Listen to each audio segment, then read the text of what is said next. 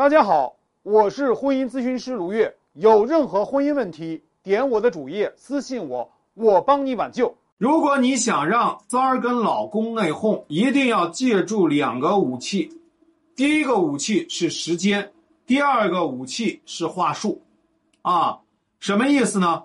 三儿跟你的老公现在正在情热阶段，正在一个高潮期的时候，这个时候你想让他着急上位，除非这个三儿是属于那种情商特别低的，特别没有城府的，他才会在蜜月期就跟你老公逼上位。一般的三儿他都比较有心机，所以在蜜月期的时候他一般不会逼。那么在什么时候呢？一般超过半年或者说一年以上，这个三儿可能就想要收割了，明白吗？所以第一是看时间，如果这个三儿刚跟你老公在一个蜜月期，这个时候不是采取攻击的时候，这个时候你要稍微忍耐一下，对吧？那么第二，你有没有采取杀伤战术？什么叫杀伤战术？就是给他们之间制造分离。制造分离第一步，种种子。什么叫做种种子啊？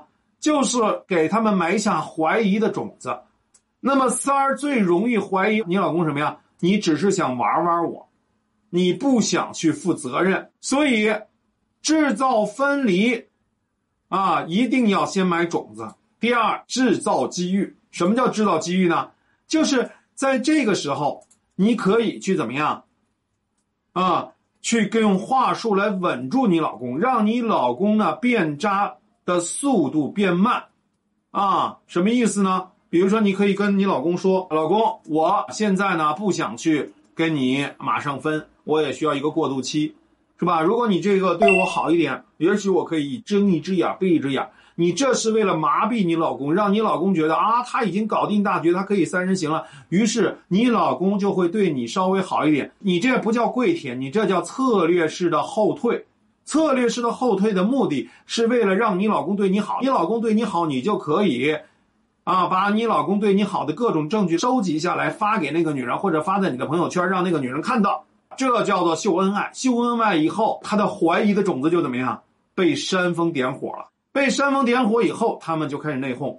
内讧完以后，他们吵架。他们吵架以后，你再去共情你老公，再去煽风点火，说，哎呀，老公啊，其实呢，我还以为他跟你是真爱，没想到他对你这么差我会觉得挺可惜的。